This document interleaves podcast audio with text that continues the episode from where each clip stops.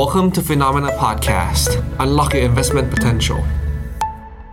สวัสดีครับ ขอต้อนรับเข้าสู่รายการ Morning Brief นะครับ สวัสดี อะ พี่ปั๊บมาพอดีเลย ตอนแรกถึงว่ามาไม่ได้ ครับ ขออภัยนะครับ พอดีอุปกรณ์มีปัญหานิดหน่อยนะครับ ก็วันนี้เรามาติดตามกันนะครับ กับประเด็นด้านการลงทุนที่น่าสนใจทั้งในและก็ต่างประเทศ กับรายการ Morning Brief นะครับ ก็ล่าสุดเนี่ยในค่ำคืนที่ผ่านมาดูเหมือนว่าจะมีข่าวดีที่เกิดขึ้นนะครับกับโลกการลงทุน ก็คือผู้นำของจีนแล้วก็ผู้นำของสหรัฐนะครับ ได้มีโอกาสพบปะเจอหน้ากันเป็นครั้งแรก ในรอบกว่าหนึ่งปีเลยทีเดียวตลาดหุ้นก็ตอบรับในเชิงบวก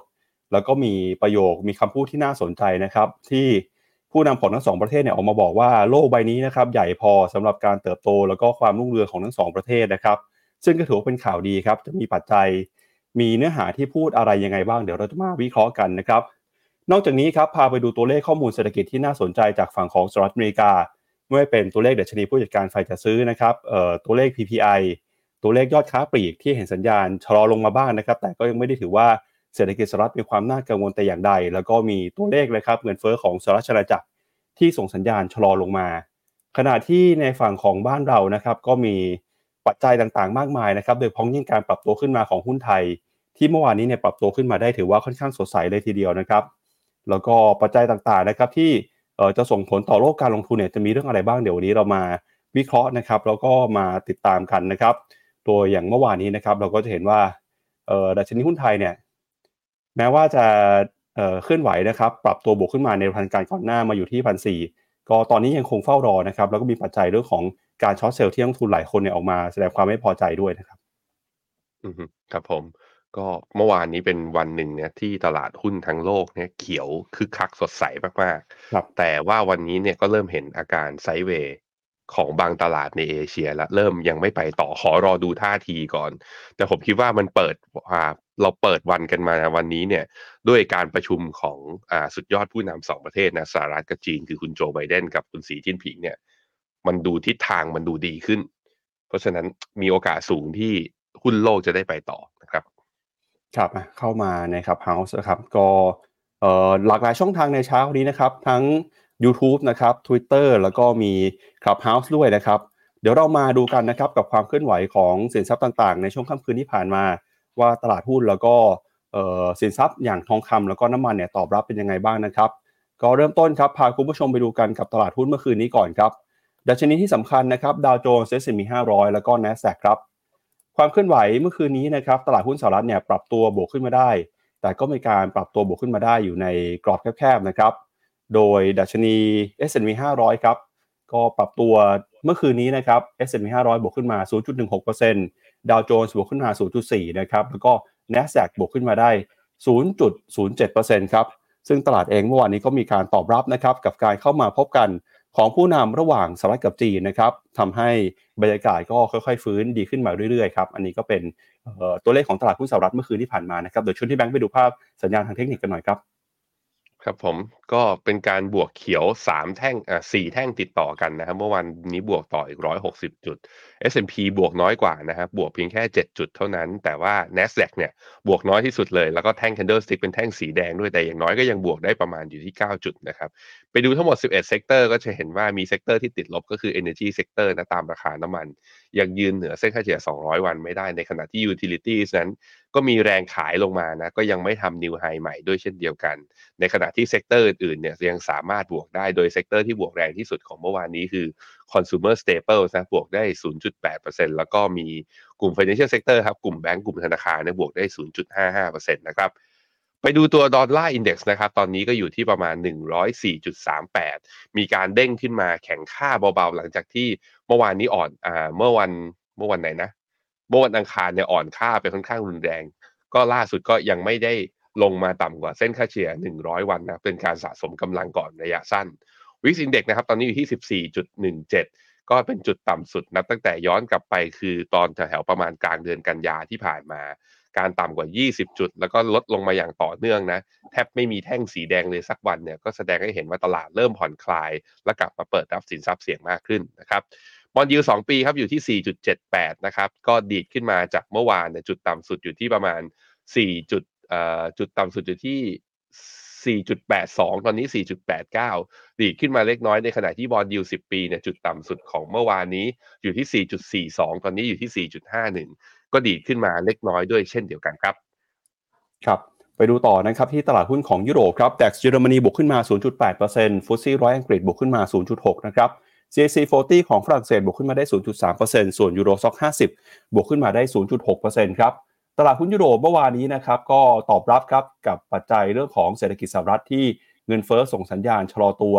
หุ้นรายตัวนะครับก็ค่อยๆ ฟื้นตัวกลับขึ้นมา มีการประกาศผลประกอบการออกมา เมื่อวานนี้หลาย ๆ ตัวก็ยังรายงานงบออกมาดีนะครับแล้วก็เงินเฟ้อของอังกฤษเห็นสัญญาณชะลอตัวลงมาด้วยนะครับทำให้ตอนนี้แรงกดดันเรื่องของการใช้นโยบายการเงินเข้มงวด ก็ลดน้อยลงไปด้วย ตลาดหุ้นของยุโรปก็เลยปรับตัวบวกขึ้นมาได้ครับ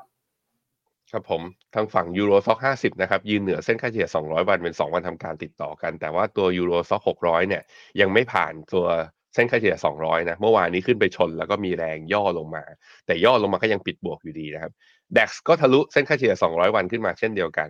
เช่นเดียวกับ CAC 40 นะ เหมือนกับยู Euro Stoxx 600 เลย ขึ้นไปเนี่ยชนเส้นค่าเฉลี่ย 200 ยังไม่ผ่าน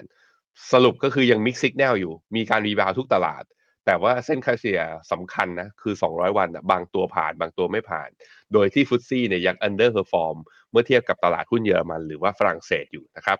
ค่าเงินปอนด์ครับตอนนี้ก็คือดีดกลับขึ้นมานะอออยู่ในโซนของการแข็งค่ารัวๆเลยเมื่ออตอนนี้ก็ทะลุทั้งเส้นค่าเฉลี่ย 100 และ 200 ขึ้นมาที่ 1.08 ในขณะที่ค่าเงินปอนด์เนี่ยพยายามขึ้นไปทดสอบเส้นค่าเฉลี่ย 100 วันยังไม่ผ่านแล้วก็ย่อลงมา ตอนนี้ก็ต่ำกว่าเส้นค่าเฉลี่ย 200 เล็กน้อยนะครับอยู่ที่ 1.24 ดูจากทั้งค่าเงิน แล้วก็ดูจากทั้งตัวดัชนีตลาดหุ้นเนี่ยทั้งฟุตซี่และค่าเงินปอนด์เนี่ยดู underperform นะคือจะแข็งก็แข็งได้ไม่เท่ายูโร ตลาดดีดก็ดีดได้ไม่เท่าตัวตลาดหุ้นอื่นๆวันนั้นตัวอังกฤษเองยังต้องตามต่อ ซึ่งวันนี้เรามีข่าวอังกฤษด้วยตัวเลขเงินเฟ้อนะครับครับไปดูเอเชียบ้างครับ เช้านี้เปิดมาแล้วนะครับดัชนีนิกเกิ 225 ของญี่ปุ่นครับ เปิดมาติดลบไป 0.2%ออสเตรเลีย นิวซีแลนด์ก็ติดลบไปเช่นกัน เช้านี้ดูเหมือนว่าตลาดหุ้นที่เปิดมาก่อนเนี่ยจะซื้อขายกันอยู่ในแดนลบนะครับ ส่วนตลาดหุ้นจีนครับหลังจากที่เมื่อวานนี้บวกขึ้นมาได้นะครับ เช้านี้ก็น่าจะเห็นแรงกดดันเพิ่มเติมมากขึ้นครับฮั่งเส็งฮ่องกงเมื่อวานนี้บวกขึ้นมาอย่างร้อนแรงนะครับ บวกขึ้นมาถึง 3.7%เลยทีเดียว ก็ตอบรับกับกระแสเงินเฟ้อสหรัฐที่ชะลอลงไป หุ้นไทยนะครับเมื่อวานนี้ก็บวกขึ้นมา 29 จุดครับ มาอยู่ที่ 1,415 จุด บวกขึ้นมาวันเดียวเนี่ย 2%กว่าเลยนะครับ KOSPI เกาหลีใต้เมื่อวานนี้บวกมาได้เล็กน้อย หุ้นของอินเดียครับขึ้นมา 1%กว่าๆหุ้นของเวียดนาม VN30 ก็บวกขึ้นมาได้เกินกว่า 1%เมื่อวานนี้ส่วนใหญ่ก็ปรับตัวบวกขึ้นมาได้ ถือว่าค่อนข้างดีเลยทีเดียวครับอืมครับผม แต่ว่าเช้านี้นิเคอินะครับ เข้ารอบย่อนะลบอยู่ 0.24%ตอนนี้ก็เพราะว่าใกล้ชน high เดิมไงพอใกล้ชน high เดิมก็ใครที่มองว่าไม่ผ่านเนี่ยก็จะเริ่มมีแรงขายกดดันตลาดมากขึ้น เพราะนั้น ตัวนิเคอีหรือว่าตัวตลาดหุ้นญี่ปุ่นเนี่ยก็แนะนำว่าไม่ให้เข้ามาตลอดนะ แต่ถ้าเบรกขึ้นไปเนี่ยเบรกขึ้นมาทะลุขึ้นไปต้องอย่าลืมว่าเขาอยู่ในกรอบไซด์เวย์มาเป็นระยะเวลายาวนานมาก นับตั้งแต่ปี 2021 มาเพิ่งจะมาทะลุจริง ๆ จังๆ เนี่ยก็คือ เมื่อตอนพฤษภาที่ผ่านมานี่เองนะฮะแล้วถ้าดูเป็นกราฟยาวๆเนี่ยเป็นดูเป็นกราฟพีกนะนี่คือดัชนีมันแบบโอ้โห คือยังไม่ตี high เดิมเลยนะ high เดิมของนิเคอิอยู่ที่นู่นเนี่ยสามหมื่นเก้าตอนนี้สามหมื่นสามเพราะฉะนั้นถ้าทะลุตรงนี้ได้เนี่ย ผมคิดว่ามันอาจจะเกิด paradigm shift หรือเปล่า คือนักลงทุนในญี่ปุ่นปรับ mindset แล้วอาจจะมีแรง fund flow เพิ่มขึ้นก็ได้ รอให้มันผ่านก่อน ถ้าไม่ผ่านถ้าไม่ผ่านแล้วมีแรงขายเนี่ยจากแถวๆ high เนี่ยแล้วย่อลงมา ก็อาจจะคือซื้อตรงเนี้ยแล้วพอมันชนแล้วมันไม่ผ่านเราอาจจะค้างติดดอยไงเพราะฉะนั้นรอก่อนว่าสัญญาณทางเทคนิค confirm หรือเปล่านะครับ ตัว KOSPI เกาหลีนะครับหลังจากดีดแรงเมื่อวานนี้บวกไปถึง 2.2%เช้านี้ก็ คืออะไรดีดแรงวันนี้ก็คือเริ่มแรงผ่อนนะ ข้อดีคือยังไม่ถึงขั้นปิดลงมาเป็นสีแดง ยังบวกได้ต่ออีกประมาณ 3 จุดหรือประมาณ 0.14%ฮั่งเส็งกับตัว H-Share เนี่ย ภาพคล้ายๆกันคือบวกแรงถึง 4%ทีเดียว แต่ว่าก็ยังไม่ทำไฮเออร์ไฮก็คือยังไม่ได้ทำจุดสูงสุดของรอบใหม่ ก็ต้องรอดูครับ ต้องรอดูกันก่อนนะ คือบวกแค่วันเดียวไม่ได้การันตีว่าตลาดหุ้นจีนจะเปลี่ยนทิศ ในอดีตที่ผ่านมาเราเคยโดนหลอกแล้ว มาหลายรอบเนี่ยตั้งแต่ปีต้องต้นปี 2023 มาเนี่ย มีแท่งที่ดีดแรงๆนะ อย่างเช่นนี่วันที่สองมิถุนานะ บวกขึ้นไป 4%แล้วไปต่อแป๊บหนึ่งก็ไปต่อจริงแหละ แต่ไปต่ออีกสี่ห้าเปอร์เซ็นแล้วก็ลงมาย่ำลงมาที่เดิม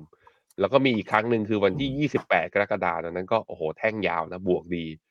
ขึ้นไปต่ออีกวันสองวัน แล้วก็ย่อปรับฐานลงมา เพราะฉะนั้นก็ต้องตามดูกันยาวๆสำหรับตลาดหุ้นจีน ยังไม่ confirm นะครับว่าให้ซื้อหรือว่าเป็นขาขึ้น ไต้หวันครับ ตัวไต้หวันเนี่ยดีดขึ้นมาเนี่ยโอ้โหไต้หวันถือว่าเป็นดัชนีหนึ่งนะที่ค่อนข้าง outperformในรอบของการ rebound รอบนี้ ยังดีดขึ้นมาต่อเนื่อง ตอนนี้บวกมาต่ออีก 0.2%เมื่อวานนี้บวกไปเท่าไหร่เอ่ย 1.26%นะครับ เวียดนามนี่น่าสนใจ ถ้าคุยกันหมดนะทั้งหมดทั้งมวลเนี่ยในโลกตอนนี้อะไรน่าซื้อผมคิดว่าตัวที่น่าซื้อที่สุดตลาดหนึ่งก็คือเวียดนาม เพราะว่าก็ทะลุออกจากกรอบ downtrend channel มาแล้ว ตั้งแต่เมื่อวันที่ 8 พฤศจิกา ขึ้นไปทะลุเส้นเส้นค่าเฉลี่ย 200 วันนะตอนนั้นนะ แล้วก็ย่อลงมาเพิ่งมาจะเพิ่งจะมาทะลุ แล้วเบรกเส้นค่าเฉลี่ย 200 วันอีกรอบหนึ่งคือเมื่อวานนี้บวกไป 1.13%เส้นค่าเฉลี่ย 200 วันของ VN30 อยู่ที่ 1118 ตอนนี้1138อ่า1131 ถ้าวันนี้เวียดนามไม่ได้เข้ารอบย่อนะ พอจะแบบว่าทนได้คล้ายๆกับทาง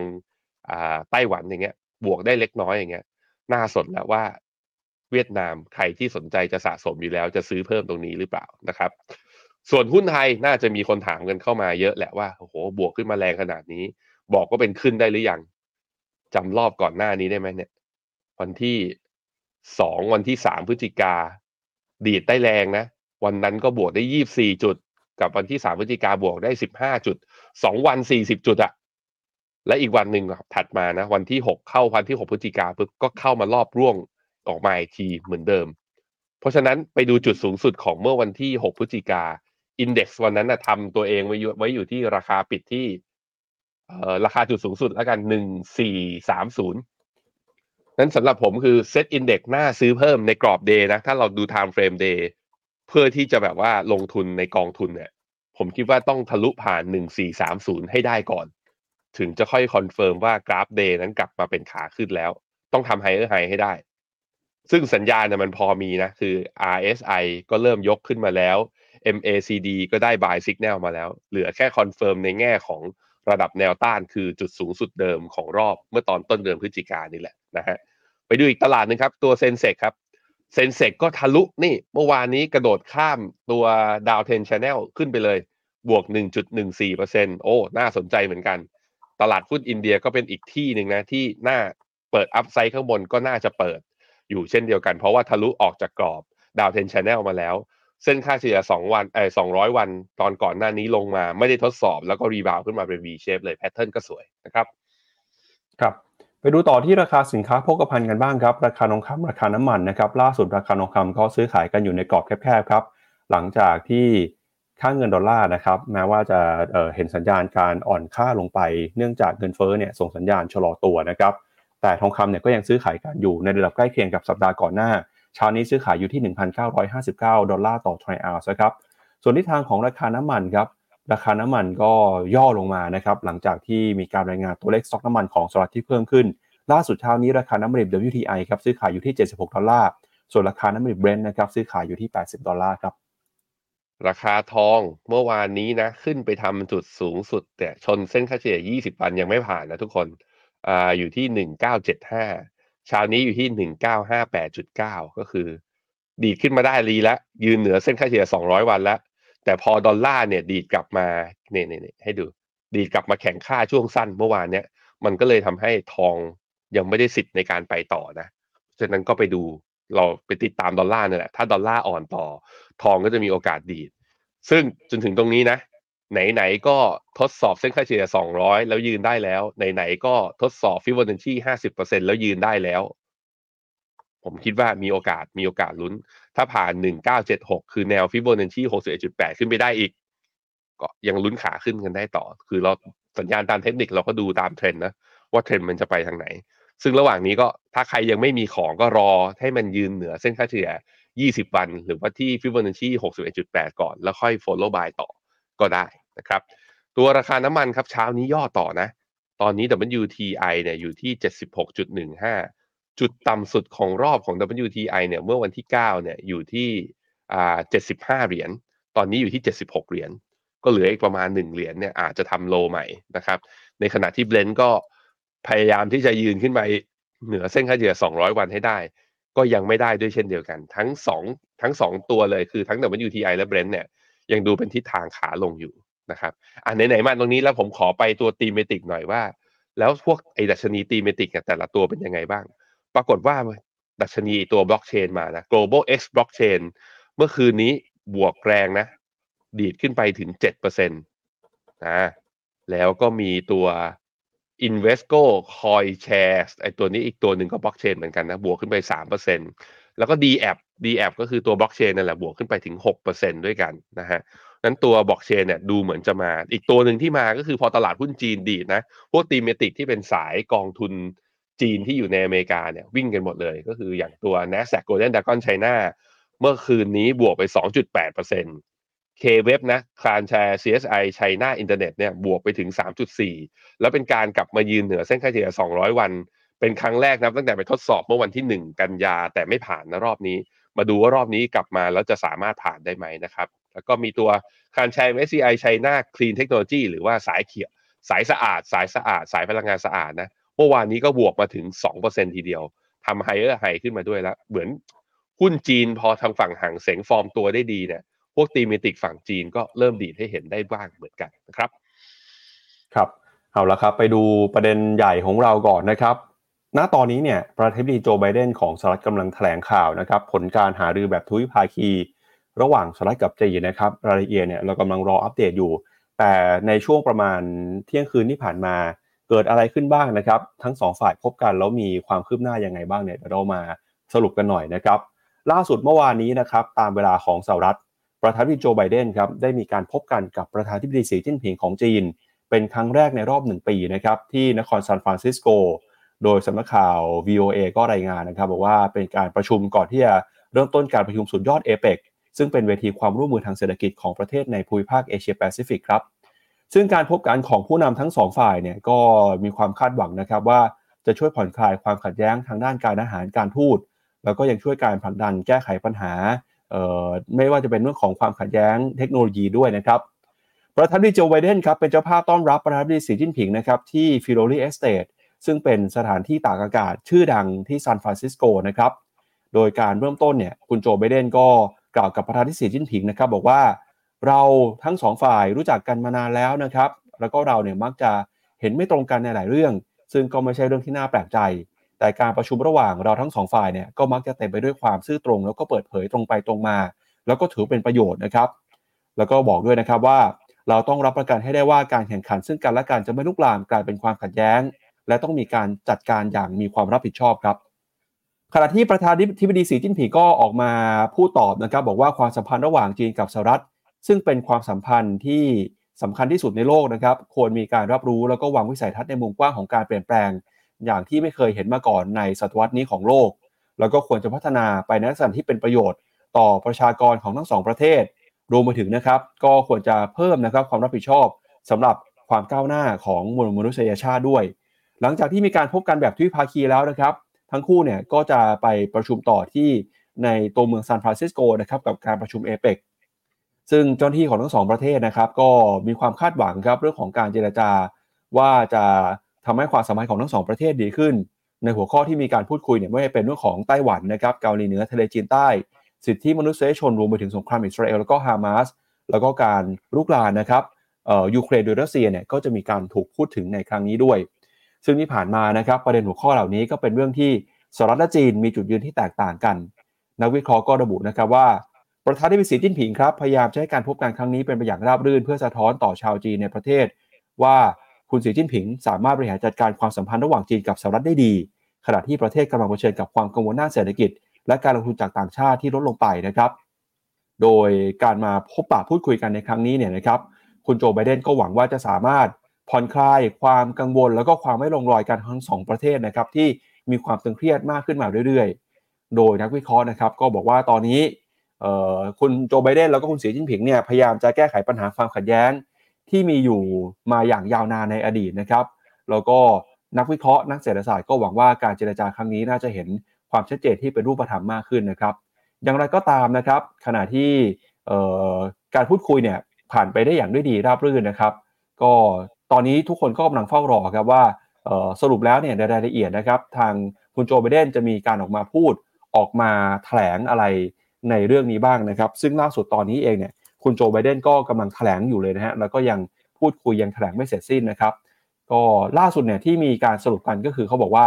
คุณโจไบเดนก็บอกนะครับว่าการพูดคุยเนี่ยพูดคุยอย่างเปิดเผยตรงไปตรงมา แล้วก็มีการเจรจาเรื่องของความสัมพันธ์ทางความมั่นคงนะครับ การเจรจาเรื่องของทหารเนี่ย จากความสัมพันธ์ที่เคยขัดแย้งไป ตอนนี้ก็จะกลับมาเดินหน้าพัฒนาให้ดีขึ้นนะครับแล้วก็รวมไปถึงนะครับการแก้ไขปัญหาความขัดแย้ง ที่เคยเป็นวิกฤตก่อนหน้านี้ ทั้งสองฝ่ายก็บอกว่าพยายามจะแก้ไขปัญหาให้ดีขึ้นนะครับ อันนี้ก็เป็นความคืบหน้าล่าสุดจากการพบกันคุยกันประมาณสี่ชั่วโมงครับของผู้นำสหรัฐแล้วก็ผู้นำจีนครับพี่แบงค์อืมครับผมอ่ามีโอกาส มีโอกาสค่อนข้างเยอะ ครับ อุ้ยโทษทีนะครับผมมีสายเข้ามา โอเค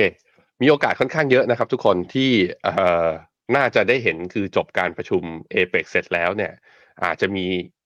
คือข้อตกลงบางอย่างร่วมกันหรือเปล่า เพราะว่าเขาบอกว่าคือเขาเรียกว่ามีความพัฒนาขึ้นอย่างชัดเจน คือคุยกันแล้วคุยกันรู้เรื่องมากขึ้น แล้วก็ดูจากสีหน้าอาการจากตอนผมนั่งดูตอนก่อนที่จะเข้ามาใน Morning Brief นะ คือมันเหมือนทีท่าทีของทั้งสองทั้งของทั้งสองประเทศเนี่ย ของทั้งคุณสีจิ้นผิงแล้วคุณโจไบเดนเนี่ยคือเหมือนกับว่าถูกบรีฟมาแล้วว่าไม่เอ็กซ์เรสซีฟนะ คุยกันอะไรที่เป็นข้อตกลงไอ้ที่เป็นข้อขัดแย้ง เราจะไม่คุยกันเรื่องนั้น คุยกันแต่มุมที่เป็นเรื่องของความร่วมมือ ซึ่งเห็นทิศทางที่ดีขึ้น นั้นอย่างหนึ่งที่ผมคิดว่าน่าจะได้ผลลัพธ์แน่ๆนะอันนี้เดาเดายังไม่รู้ก็คือ เรื่องของไอ้ trade war เนี่ยไม่น่าทำเพิ่มเติม เรื่องของ tech war เนี่ยอ่าหรือว่าไอ้สงครามตัวเทคโนโลยีเนี่ยอาจจะมีการขีดเส้นให้ชัด คือจีนเองก็ลำบากแล้วก็เหนื่อยจากการที่เข้าถึงตัวเทคโนโลยีพวก chipset semiconductor ไม่ได้ เพราะนั้นอเมริกากับจีนก็อาจจะหาข้อตกลงร่วมกันว่าเอามายืนยันนะว่า คุณจะไม่ใช้ AI คุณจะไม่ใช้เทคโนโลยีเหล่านี้ไปทางไอเพิ่มศักยภาพในทางการทหาร ถ้ามันยืนยันกันได้ชัด มันก็แปลว่าทั้งสองฝ่ายเนี่ยก็อาจจะไม่ได้ทะเลาะกันเพิ่มเติม อาจจะไม่ตีกันเพิ่มเติม ขอแค่นี้เนี่ยเราเห็นแล้วว่าเมื่อวานนี้ตลาดหุ้นจีนบวกได้ขนาดไหนนะตอบรับว่า ตกลงแล้วคุณสีจิ้นผิงบินมาจริง เพราะนั้นถ้ามีข้อตกลงเพิ่มเติมตลาดหุ้นจีนก็มีโอกาสรีบาวเพิ่มขึ้น แต่อย่างที่บอกไปในทางสัญญาณทางเทคนิคคือรีบาวขึ้นมาขนาดนี้เนี่ยยังไม่ยืนยันนะครับว่ากลับมาเป็นขาขึ้น แต่อย่างน้อยเซนติเมนต์มันดีขึ้นเนี่ยมันก็ทำให้เรามั่นใจได้มากขึ้นนะครับ ครับเดี๋ยวเราไปดูข้อมูลเพิ่มเติมกันอีกสักนิดหนึ่งนะครับ เรื่องของความสัมพันธ์ระหว่างสหรัฐกับจีนนะครับ ก็ภาพที่เรากำลังจะให้คุณผู้ชมดูนะครับ ก็เป็นภาพที่ตอนผู้นำของทั้งสองฝ่ายเนี่ยได้มีโอกาสมาเจอกันนะครับ ซึ่งก็ถือว่าเป็นภาพที่เราไม่ได้เห็นมากว่า 1 ปีแล้วนะครับ ครั้งสุดท้ายที่ผู้นำสหรัฐกับจีน มาพบปะกันแบบเจอตัวกันเนี่ยก็คือที่บาหลีนะครับในการประชุมเอ่อ G20 ก่อนหน้านี้นะครับ อันนี้ก็เป็นภาพที่แต่ละฝ่ายเนี่ยต่างนำบุคคลสำคัญในคณะรัฐมนตรีนะครับเข้ามาร่วมประชุมเข้ามาพูดคุยกัน แล้วก็อันนี้ก็เป็น การมาเยือนกันนะครับ ระหว่างผู้นำของทั้งสองประเทศนะครับ อันนี้เป็นครั้งที่คุณสีจิ้นผิงเนี่ยเดินทางมาเยือนสหรัฐครับ คุณสีจิ้นผิงไม่ได้มาสหรัฐอเมริกาเนี่ยน่าจะประมาณ 6 ปีแล้วครับ ครั้งสุดท้ายที่มาคือช่วงของปี 2017 แล้วก็ก่อนหน้านี้มี 2015 2013 นะครับ ก็ครั้งแรกเนี่ยที่คุณสีจิ้นผิงเดินทางมาเยือนที่สหรัฐอเมริกานะครับ ก็เป็นช่วงปี 1985 ครับ คุณสีจิ้นผิงก็เคยมาทำงานปฏิบัติหน้าที่นะครับในสหรัฐอเมริกา ในช่วงก่อนหน้านี้ด้วยนะครับ อันนี้ก็ถือว่าเป็นอีกหนึ่งครั้งที่กลับมาเยือนสหรัฐกันอีกครั้งหนึ่งนะครับ ก็คุณสีจิ้นผิงน่าจะเป็นคนหนึ่งที่คุ้นเคยกับการมาเยือนสหรัฐเป็นอย่างดี เพราะว่าในช่วง 10-20 ปีที่ผ่านมาก็ถือว่าได้มีโอกาสมาเยี่ยมเยือนหลายครั้งแล้วนะครับจริงๆ คุณสีจิ้นผิงเคยเจอคุณโจไบเดนตั้งแต่ครั้งแรกคือตอนปี 2012 ตอนนั้นคือทั้งสองคนดำรงตำแหน่งเป็นรองประธานาธิบดีนะ ก็คุณสีจิ้นผิงเนี่ยก็บินมาเยือนคุณโจไบเดนที่วอชิงตันนะตอนนั้น เพราะนั้นเรื่องความคุ้นเคยกับความสัมพันธ์เนี่ยผมคิดว่ารู้จักกันมานาน รู้จักกันอย่างดีงั้นกลับมาคุยกันอีกทีหนึ่งก็เปิดช่องให้ผู้นำสูงสุดคุยกันไว้อะอย่างน้อยๆก็คือ มันก็ไม่ควรจะมาทะเลาะอะไรกันตอนนี้ถูกไหมอะบรรยากาศดีมากขึ้นแล้วทุกคนนะครับ ครับ ไปดูต่อครับเรื่องของเศรษฐกิจสหรัฐนะครับ แล้วเศรษฐกิจสหรัฐตอนนี้เป็นยังไงบ้างหลังจากที่เงินเฟ้อส่งสัญญาณชะลอตัว เมื่อวานนี้ก็มีการประกาศตัวเลขเศรษฐกิจอื่นเพิ่มเติมนะครับไม่ว่าเป็นดัชนีเงินเฟ้อในฝั่งของผู้ผลิตว่า PPI แล้วก็มีตัวเลขยอดค้าปลีกด้วยนะครับเดี๋ยวมาดูทีละตัวกันหน่อยฮะก็เริ่มต้นจากดัชนีราคาผู้ผลิตก่อนนะครับ ซึ่งเป็นมาตรวัดเงินเฟ้อที่ใช้พิจารณาจากการใช้จ่ายของผู้ผลิตนะครับปรากฏว่าตัวเลข PPI เนี่ยในหมวดทั่วไปนะครับ ซึ่งรวมอาหารแล้วก็พลังงาน ปรับตัวขึ้นมา 1.3%ในเดือนตุลาคมนะครับ ก็ถือเป็นตัวเลขที่ต่ำกว่าที่คาดไว้ แต่ที่น่าสนใจคือ PPI เมื่อเปรียบเทียบกับเดือนก่อนหน้าครับปรากฏว่าติดลบไปประมาณ 0.5%สวนทางกับนักวิเคราะห์คาดการไว้นะครับก็แปลว่าเงินเฟ้อเนี่ยทั้งฝั่งของผู้ผลิตแล้วก็ผู้บริโภค ส่งสัญญาณชะลอตัวลงมาอย่างชัดเจนนะครับขณะที่หนึ่งตัวเลขครับคือตัวเลขยอดค้าปลีก เมื่อวานนี้ทางกระทรวงพาณิชย์ก็เปิดเผยยอดค้าปลีกด้วยนะครับ ปรากฏว่ายอดค้าปลีกในเดือนตุลาคมติดลบไป 0.1%เป็นการปรับตัวลงมาครั้งแรกนะครับตั้งแต่เดือนมีนาคมครับ นักวิเคราะห์คาดการณ์เงินก่อนหน้านี้ว่ายอดค้าปลีกจะติดลบเช่นกันนะครับซึ่งยอดค้าปลีกที่ติดลบเนี่ยได้รับผลกระทบมาจากยอดขายของรถยนต์แล้วก็เฟอร์นิเจอร์ในสหรัฐที่ลดลงไปนะครับไม่รวมเอ่อยอดถ้าหากว่าไม่รวมยอดขายรถยนต์แล้วก็น้ำมันเนี่ยจะเห็นว่ายอดค้าปลีกก็จะไม่เปลี่ยนแปลงจากเดือนก่อนหน้าสักเท่าไหร่นะครับซึ่งพอตัวเลขเศรษฐกิจสหรัฐส่งสัญญาณชะลอตัว มีตัวเลขเงินเฟ้อทั้งฝั่งผู้ผลิตผู้บริโภคที่ออกมาต่ำกว่าคาด ก็ทำให้ตอนนี้นะครับนักลงทุนเริ่มเพิ่มน้ำหนักคาดการว่าธนาคารกลางสหรัฐเนี่ยจะ ใช้นโยบายการเงินนะครับผ่อนคลายมากขึ้นในปีหน้าครับ โดยตลาดประเมินนะครับว่าเฟดจะเริ่มทยอยลดอัตราดอกเบี้ยนโยบาย ในการประชุมของเดือนพฤษภาคมปีหน้า เร็วกว่าเดิมประมาณ 1 เดือนที่คาดไว้ว่าจะลดดอกเบี้ยในเดือนมิถุนายนนะครับหลังจากที่เงินเฟ้อในฝั่งของผู้ผลิต แล้วก็เงินเฟ้อในฝั่งของผู้บริโภค ส่งสัญญาณชะลอตัว ถ้าไปดูข้อมูลล่าสุดของ Fed Watch 2นะครับก็จะเห็นว่าตลาดให้น้ำหนักประมาณ 50%ครับที่เฟดจะลดดอกเบี้ยนะครับ 25 basis point จากปัจจุบัน 5.25 ถึง 5.5 ก็จะลดลงมาอยู่ที่ประมาณ 5%นะครับในเดือนพฤษภาคม จากเดิมก่อนหน้านี้เนี่ยที่เคยมองว่ามีโอกาสเพียงแค่ประมาณ 30%เท่านั้น โดยนักลงทุนนะครับคาดการณ์ว่าการประชุมในปีนี้เฟดจะไม่มีการเปลี่ยนแปลงนโยบายการเงินอีกแล้วนะครับก่อนที่จะเริ่มลดดอกเบี้ยลงในช่วงกลางปีหน้าเป็นต้นไปครับ ซึ่งพอธนาคารกลางสหรัฐนะครับมีท่าทีมีแนวโน้มที่จะใช้นโยบายการเงินแบบผ่อนคลายมากขึ้น ตลาดเองก็ตอบรับค่อนข้างดีนะครับจะเห็นได้จาก ตลาดหุ้นที่ปรับตัวฟื้นตัวขึ้นมา แล้วก็บอลยูเริ่มชะลอลงมาครับเราไปดูตัวเลขตัว PPI นะ จากกราฟของ Bloomberg ระยะยาวหน่อยนับตั้งแต่ตอนปี 2019 ที่ผ่านมา ก็ตัวเลขเนี้ยอ่าล่าสุดเนี่ยที่มันดรอปลงมาก็มาจากตัวราคาพลังงานนะ ที่มีการร่วงลงมาลบอยู่ 0.5 ถ้าแต่ว่าถ้าเป็น all item เลยเนี่ย ถ้าตัวเลข PPI ที่คือไม่รวมทั้งเอ่อหัก ตัวอาหารและพลังงานออกไปเนี่ย ยังอยู่ระดับสูงอยู่นะ สูงกว่าตัวเลขตัว PPI อยู่ที่ประมาณสัก 2.4เปอร์เซ็นอยู่ที่ประมาณนี้ ตัวถามว่าตัว PPI เนี่ย มันต่างจากตัว CPI ยังไง คือ PPI เนี่ยครอบคลุมตัวสินค้าแล้วก็บริการที่ผู้ผลิตขายให้กับธุรกิจอื่น ๆ เป็นหลักในขณะที่ CPI เนี่ย ดูที่สินค้าและบริการที่ผู้บริโภคซื้อเป็นหลัก คือ PPI คือมันดูต้นทุนวัตถุดิบด้วยสมมติผมผลิตแล้วเอาไปให้โรงงานอีกโรงงานเขาหนึ่งเขาซื้อต่อไอ้อย่างเงี้ยจะไปอยู่ในหมวดของ PPI แต่ว่า CPI ดูแค่สินค้าขั้นปลายคือไปจนถึงสุดทาง เพราะฉะนั้น CPI กระทบกับคนจำนวนมากที่เป็นผู้บริโภค แต่ PPI จะกระทบกับต้นทุน ถ้า PPI ขยับเยอะขึ้น มันก็จะไปทำให้ส่งผลต่อ CPI ในทางอ้อมอีกทางหนึ่งแต่บางครั้งคือผู้ผู้ผลิตเขามีมาจิ้นอยู่ไงเขาไม่ผลัก ไปให้ราคาสินค้าปลายทางเพิ่มสูงขึ้น ก็เลยเป็นที่มาที่ว่าบางครั้ง PPI เพิ่มแต่ CPI ไม่เพิ่มนะ เพราะนั้นคือผู้ผลิตเขาก็หรือว่าผู้ขายเขาก็จะมองดูว่าตลาดตอนนั้นมีดีมาหรือเปล่าแต่ถ้า PPI เพิ่มขึ้นเยอะๆเนี่ยแล้วที่สิ่งที่เราจะเห็นก็คือ CPI ก็จะเพิ่มตามจะเป็นแบบนั้นนะครับ อันนี้ก็เป็นคาดการณ์ของตลาดนะครับอ่าถ้าเป็นมันออนมันนะออกมาลบ 0.5 ตลาดคาดการณ์ไว้อยู่ที่ 0.1อ่า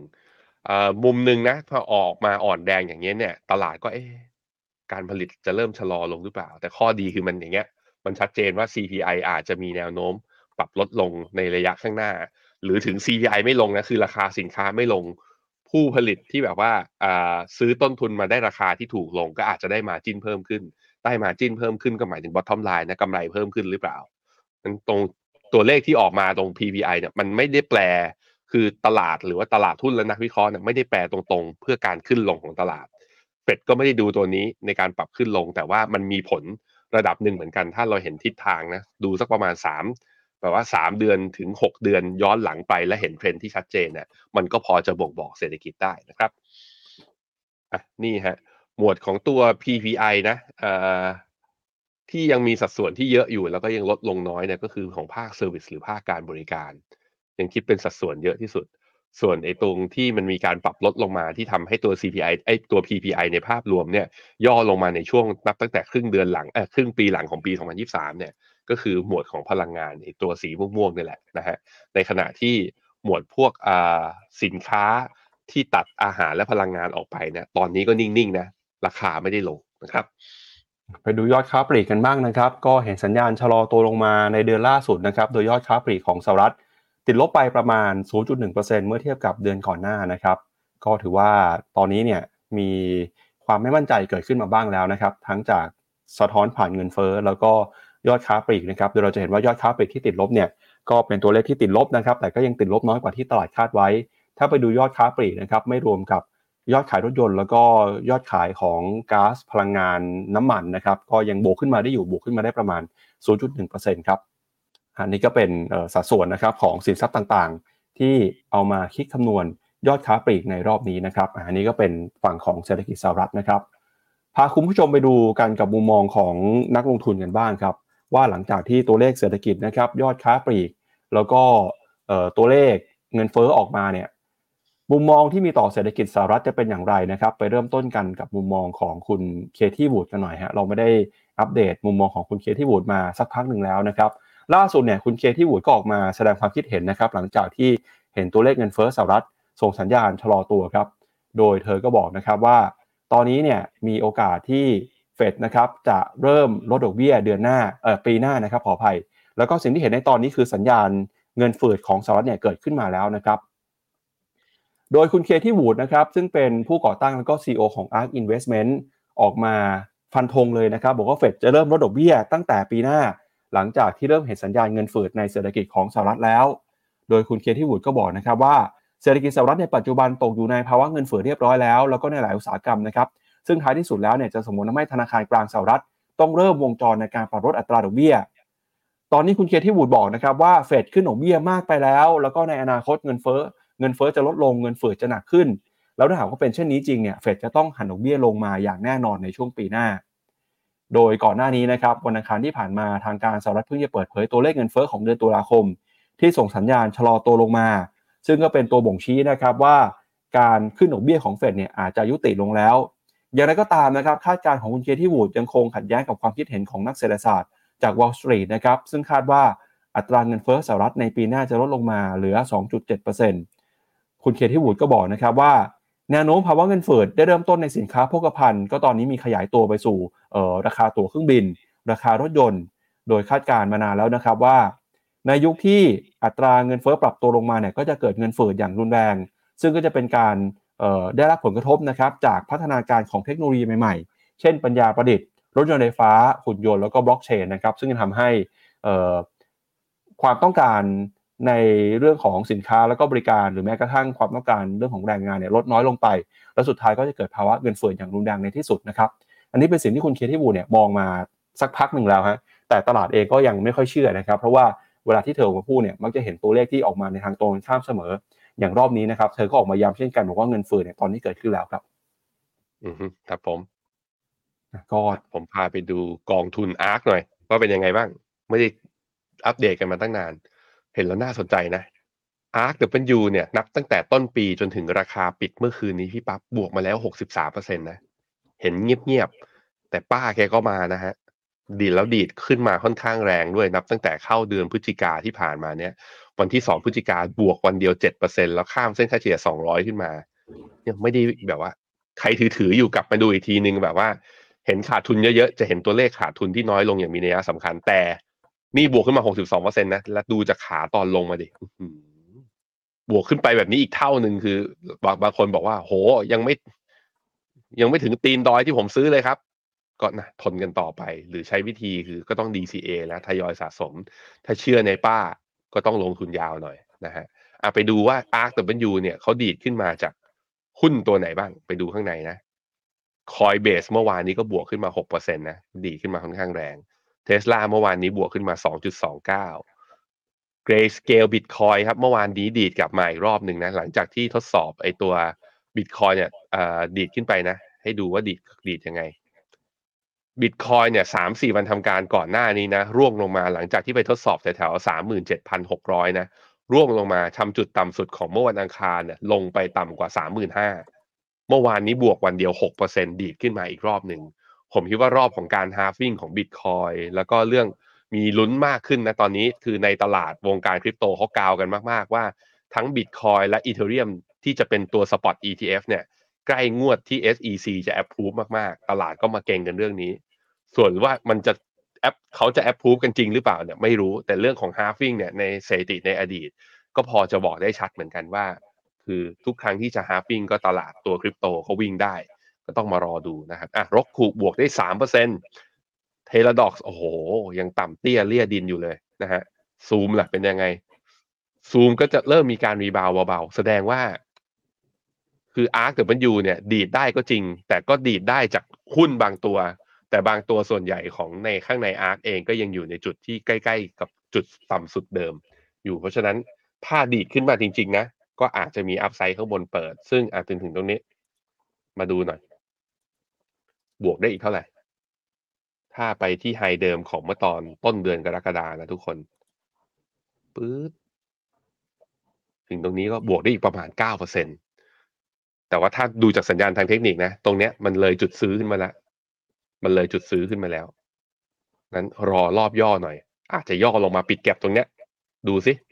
ว่าปิดแก็บแล้วสามารถยืนได้ไหม ใครที่เป็นสายอาร์ก็ลองจับจังหวะกันดูนะครับ ครับ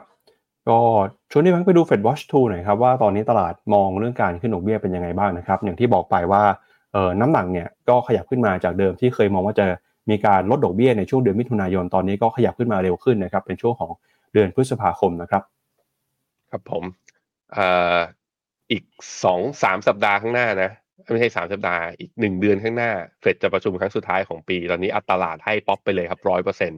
คิดว่าอยู่ที่นี่แหละห้าจุดสองห้า คงที่ระดับนี้แน่นอนนะฮะไปดูที่การประชุมครั้งที่สองของปีนะของปีหน้าปี2024 คือวันที่ 20 มีนาเนี่ย ตลาดคาดว่ามีโอกาสถึง 24%ที่เฟดจะลดดอกเบี้ย แต่จะเป็นลดเยอะคือโอกาสเกินกว่า 50%เมื่อไหร่คือตรงนี้ฮะจะเห็นว่า เอ้ย โอ้ จริง ๆ ตั้งแต่พฤษภาเลยไหมดูสิอ่าพฤษภาครับ ตลาดคาดว่าเฟดมีโอกาสลดดอกเบี้ยนะมากกว่าครึ่งหนึ่งเนี่ย จะ เริ่มต้นลดดอกเบี้ยที่การประชุมพฤษภา โดย 25 basis point นี่มีโอกาสถึง 46.5%แล้วก็ 50 basis point เนี่ยมีโอกาสถึง 10%ทีเดียว เพิ่มขึ้นมาค่อนข้างเยอะ ปลายปีเฟดอ่าจะอยู่ที่ดอกเบี้ยจะอยู่ที่ระดับไหน Fed Funds Futures บอกเราแบบนี้ มีโอกาสแค่เพียง 0.7%เท่านั้นที่เฟดจะคงดอกเบี้ยที่ระดับเดิมที่เราอยู่นะตอนนี้ 5.25 นอกนั้นเนี่ยเป็นขาลงกันทั้งหมดเลย โดยโอกาสไปสูงสุดอยู่ที่ 4.25 แปลว่าเฟดจะมีโอกาสลดดอกเบี้ย 100 basis point 100 basis point ถ้าลดครั้งละ 25 ก็แปลว่าลด 4 ครั้ง ประชุม 8 ครั้งลด 4 ครั้ง ก็แปลว่าประชุมครั้งเว้นครั้งที่จะลดดอกเบี้ย ตอนนี้ตลาดคิดแบบนี้อยู่นะครับ ครับ ก็จากเศรษฐกิจของสหรัฐอเมริกาไปแล้วนะครับ ไปดูที่เศรษฐกิจของสหรัฐอาณาจักรกันหน่อยครับ เมื่อวานนี้ทางสหรัฐอาณาจักรนะครับ รายงานตัวเลขเงินเฟ้อครับออกมาเห็นสัญญาณชะลอตัว ต่ำที่สุดในรอบ 2 ปีเลยนะครับมาอยู่ที่ 4.6%ในเดือนตุลาคม ซึ่งพอเงินเฟ้อเห็นสัญญาณหดตัวลงมาเนี่ยก็เป็นในทิศทางเดียวกันกับเศรษฐกิจของสหรัฐนะครับส่งผลทำให้ตลาดคาดการณ์นะครับว่าธนาคารกลางอังกฤษจะเริ่มลดอัตราดอกเบี้ยลงในปีหน้าครับโดยสำนักข่าวบลูเบิร์กระบุนะครับว่าตัวเลขเงินเฟ้อของสหรัฐอาณาจักรเพิ่มขึ้นมาเพียง 4.6%ในเดือนตุลาคม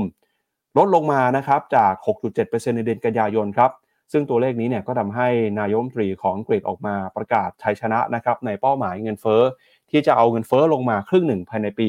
2566 ครับ ในแถลงการของผู้นำอังกฤษนะครับ บอกว่าแม้ว่าจะเป็นข่าวที่น่ายินดีที่เงินเฟ้อเนี่ยจะไม่เพิ่มขึ้นมาอย่างรวดเร็วต่อไป แต่ก็รู้นะครับว่าผู้คนจำนวนมากยังคงเผชิญกับความยากลำบาก เพราะฉะนั้นเนี่ยเราจำเป็นต้องเดินหน้าต่อไปเพื่อเงินเฟ้อกลับลงมาสู่เป้าหมาย 2%ให้ได้ ขณะที่มุมมองของนักเศรษฐศาสตร์นะครับ ออกมาระบุว่า ราคาอาหารครับมีการเปลี่ยนแปลงเล็กน้อยในเดือนตุลาคมหลังจากเพิ่มขึ้นมาเมื่อปีที่แล้ว ขณะที่ราคาค่าเช่าค่าที่พักในโรงแรมเนี่ยก็ลดลงมานะครับก็ช่วยผลักดันให้เงินเฟ้อลงมาอยู่ในจุดที่ต่ำที่สุดในรอบ 2 ปีครับพร้อมกับเสริมด้วยนะครับว่าต้นทุนสินค้าที่ออกมาจากโรงงานเพิ่มขึ้นมาในเดือนตุลาคม แต่อย่างไรก็ตาม การเติบโตประจำปีเนี่ยติดลบเล็กน้อยนะครับนำมาโดยราคาของพวกปิโตรเลียม แล้วก็ผลิตภัณฑ์โลหะพื้นฐานทำให้ตอนนี้นะครับ เงินเฟ้อเริ่มเห็นสัญญาณลงมาอย่างชัดเจนแล้ว แล้วพอเงินเฟ้อลงมาเนี่ยตลาดก็เริ่มมีความหวังนะครับว่าอัตราดอกเบี้ยนโยบายที่เคยเข้มงวด ก็จะค่อยๆผ่อนคลายลงไป หลังจากที่ขึ้นดอกเบี้ยมาแล้วจนหยุดขึ้นดอกเบี้ย ปีหน้าน่าจะเห็นการลดดอกเบี้ยของธนาคารกลางอังกฤษกันครับครับไปดูตัวเลขข้อมูล เงินเฟ้อจากฝั่งของสหรัฐอาณาจักรกันบ้างนะครับ ว่าเป็นยังไงนะครับไปดูจากสัดส่วนการคำนวณเงินเฟ้อหน่อยนะครับ เราก็จะเห็นว่าสินค้าหลักๆเนี่ยนะครับก็ยังคงเป็นสินค้าพวกอาหาร พลังงานนะครับ ซึ่งก็ถือว่าตอนนี้เนี่ยเงินเฟอ้อปรับตัวลงมาอย่างชัดเจน หลังจากที่เคยทะลุขึ้นไปเกินกว่า 10%ในช่วงปลายปีที่แล้ว ค่อยๆชะลอลงมาเรื่อยๆนะครับจาก 10 กว่าเปอร์เซ็นต์ตอนนี้ลงมาเหลือเพียงแค่ 4.6%แล้วครับแต่ก็ยังสูงกว่าเป้าหมาย 2%ที่ทางธนาคารกลางอังกตั้งเป้าไว้นะครับแล้วก็ที่ปรับตัวลงมาในรอบนี้นะครับมีอะไรบ้างครับ ก็มีในฝั่งของพวกราคาบ้านสาธารณูปโภคต่างๆ ที่ลดลงมานะครับ แต่สิ่งที่ยังเพิ่มขึ้นมาอยู่เนี่ยก็มีพวกบรรดา อาหารนะครับ แล้วก็ราคาอาหารในร้านอาหารแล้วก็ในโรงแรมด้วยนะครับ อันนี้เป็นอัตราดอกเบี้ยนโยบายของธนาคารกลางอังกฤษนะครับ ที่จะเห็นว่ารอบนี้เนี่ยปรับตัวขึ้นมาอย่างรวดเร็วเลยทีเดียว ในช่วง 2 ปีที่ผ่านมานะครับ ตอนนี้อยู่ที่ประมาณ 5.25%ครับแล้วก็แนวโน้มนะครับ ตลาดก็มองว่าการใช้นโยบายการเงินเนี่ยน่าจะเห็นการลดเบี้ยลงในช่วงปีหน้าเป็นต้นไปครับพี่แบงค์ครับผม ก็สำหรับ ตัวเงินเฟ้ออังกฤษเนี่ยจะเป็นยังไงนะตลาดก็ยังคาดการว่าต้นอ่าครึ่งปีแรกของปี 2024 เนี่ยอาจจะยังค้างในระดับสูง แต่ว่าครึ่งปีหลังเนี่ยอาจจะมีความเรียกว่าอาจจะมีแรงกดดันลดลง ก็มุมหนึ่งคือตลาดก็ ผมคิดว่า key สำคัญเลยทั้งเงินเฟ้อข้างข้างในอังกฤษแล้วก็ยุโรปเนี่ยมันคือเรื่องความขัดแย้งกันระหว่างยูเครนกับรัสเซีย ซึ่งมีการ sanction รัสเซียกันอยู่ด้วยเหมือนกันใช่ไหมแล้วก็เลยทำให้ราคาอาหารและพลังงานเนี่ยดีดตัวขึ้นสูงขึ้นนับตั้งแต่เขาบุกกันมาทะเลาะกันมาตั้งแต่ตอนนั้น ถ้าสมมติว่าการเจรจาเกิดขึ้นในเรื่องนี้มันจะเป็นเซอร์ไพรส์ในทางบวก ให้กับแรงกดดันทางงานทางเงินเฟ้อเนี่ยผ่อนคลายลงทันที แต่ถ้าไม่ยังไงเงินเฟ้อของอังกฤษและยูโรโซนก็มีโอกาสลดอยู่ดี เพราะว่าถ้ายังค้างเงินระดับสูง และเป็นระยะเวลานาน เหมือนกับที่คุณราฟาเอลบอสติกที่เป็นอ่า เฟดสาขาย่อยที่อยู่ในอ่าสหรัฐเนี่ยก็เคยบอกไว้ว่า คือผลของการขึ้นดอกเบี้ยบางทีมันยาว แล้วมันนานกว่าที่เราคิด เพราะนั้นเราต้องรอหน่อย ตอนนี้ดอกเบี้ยอ่านโยบายของตัว BOE เนี่ยก็อยู่ที่ 5.25 ซึ่งเป็นระดับเดียวกับเฟดนะที่ระดับนี้มันยังไงมันก็ต้องส่งผลต่อความเป็นอยู่ ส่งผลต่อระบบเศรษฐกิจไม่มากก็น้อย ที่จะทำให้เกิดการชะลอตัว ซึ่งอังกฤษก็ชะลอตัวมาอยู่ก่อนหน้านี้แล้ว แล้วเราก็เห็นแล้วผ่านดัชนีตัว FTSE ร้อยเนี่ยที่ค่อนข้าง underperform งั้นถ้าปีหน้าเศรษฐกิจแออังกฤษยังไม่ได้ยังกระท่อนกระแท่นยังมีปัญหาอยู่ ปัญหาเงินเฟ้อเดี๋ยวมันก็จะคลี่คลายด้วยความที่เศรษฐกิจชะลอลงนั่นแหละนะครับ เพราะฉะนั้นก็ ยังคือสรุปคืออังกฤษแล้วในมุมของการลงทุนเนี่ย ผมคิดว่ายังต้องรอ เพราะว่าการจะเอาเงินเฟ้อลงได้ต่ำกว่า 4%ภาพจะคล้ายๆกับที่อเมริกา คือมันเป็นซิกกี้อินเฟชันมันเป็นมันเริ่มเหนียวแล้ว มันเริ่มลงได้ค่อนข้างยาก แต่เพียงแต่ว่าหุ้นนวัตกรรมที่อยู่ในอังกฤษเองเนี่ยมันไม่ได้มีเยอะอยู่เหมือนกับขนาดที่อเมริกาเขามีอย่างพวกหุ้นพวก AI พวกเจ็ดนางฟ้า พวกหุ้นโกลด์หุ้นเทคพวกเนี้ยมันยังสามารถค้ำตัวดัชนี S&P 500 และ NASDAQ ได้ แต่หุ้นข้างในฟุตซี่ร้อยเนี่ยมันหาไม่ค่อยเจอเท่าไหร่หุ้นกลุ่มพวกนี้ครับ ครับ ไปดูต่อเรื่องของการประกาศผลประกอบการกันบ้างนะครับ สัปดาห์นี้เนี่ยมีหุ้นหลายตัวที่ประกาศงบกันนะครับโดยเฉพาะยิ่งหุ้นในกลุ่มอีคอมเมิร์ซครับ ก็ตั้งแต่วันอังคารนะครับที่เรารายงานกันไปก็มี4กลุ่มนะครับรายงานงบไปแล้ว เมื่อคืนนี้มี JD.com แล้วก็มี Tencent นะครับซึ่งเดี๋ยวเราจะมาวิเคราะห์กันต่อ แล้วก็วันนี้นะครับตามเวลาของสหรัฐเนี่ยจะมีการประกาศงบของ Alibaba Walmart Macy มี NetEase ด้วยนะครับก็เป็นหุ้นค้าปลีกครับยักษ์ใหญ่ที่ประกาศงบกันไปในสัปดาห์นี้เดี๋ยวเรามาดูกันกับตัวแรกครับคือหุ้นของ Tencent ครับเมื่อคืนนี้ Tencent ประกาศงบออกมาปรากฏว่าผลประกอบการถือว่าเติบโตได้ดีเกินกว่าที่นักวิเคราะห์คาดการเอาไว้นะครับ มีสาเหตุสำคัญมาจากธุรกิจเกม แล้วก็ธุรกิจโฆษณาที่ฟื้นตัวครับ Tencent นะครับรายงานผลประกอบการ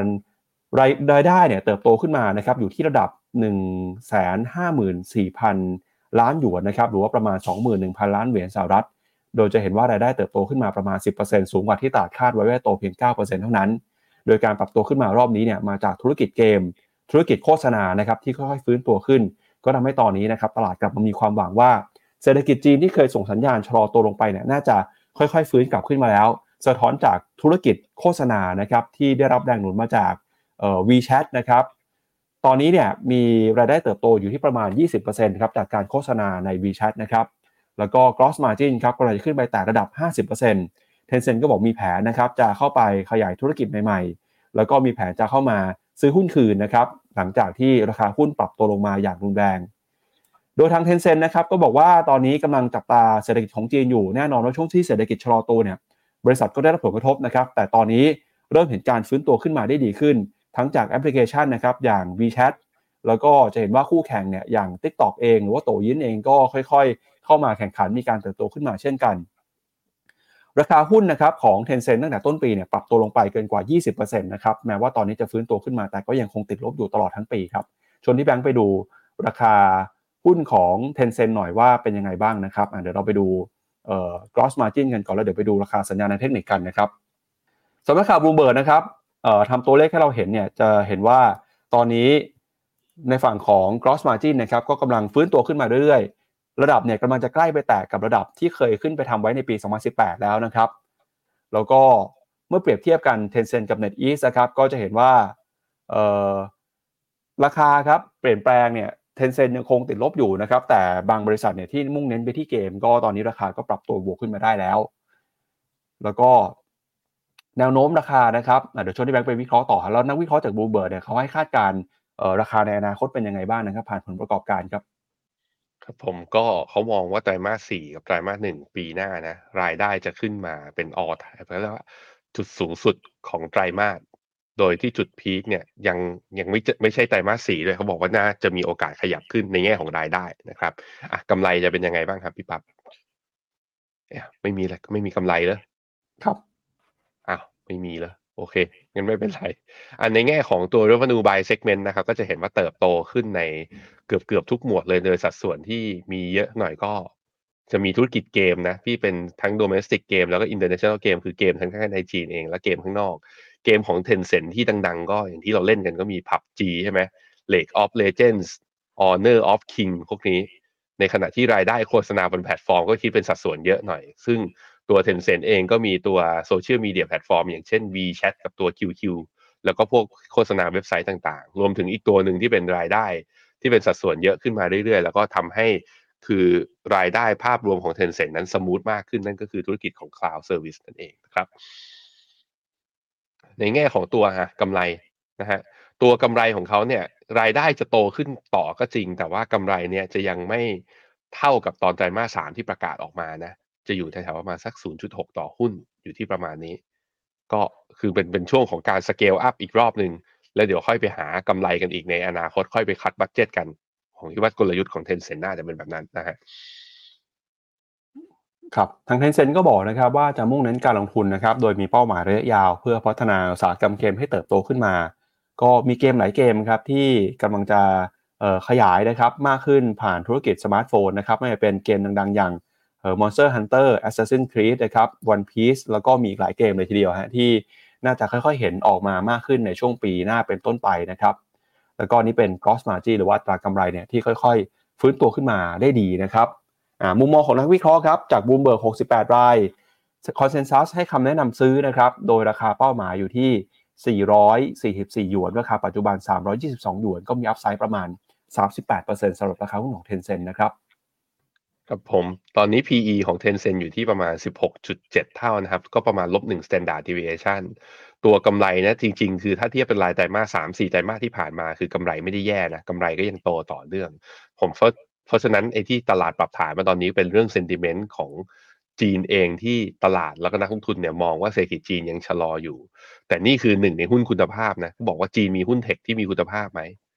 ถ้านึกได้หนึ่งตัวก็มีเทนเซ็นตัวที่สองตัวที่สามตัวที่สี่คุณก็รู้ว่ามีใครบ้างเพราะนั้นผมคิดว่า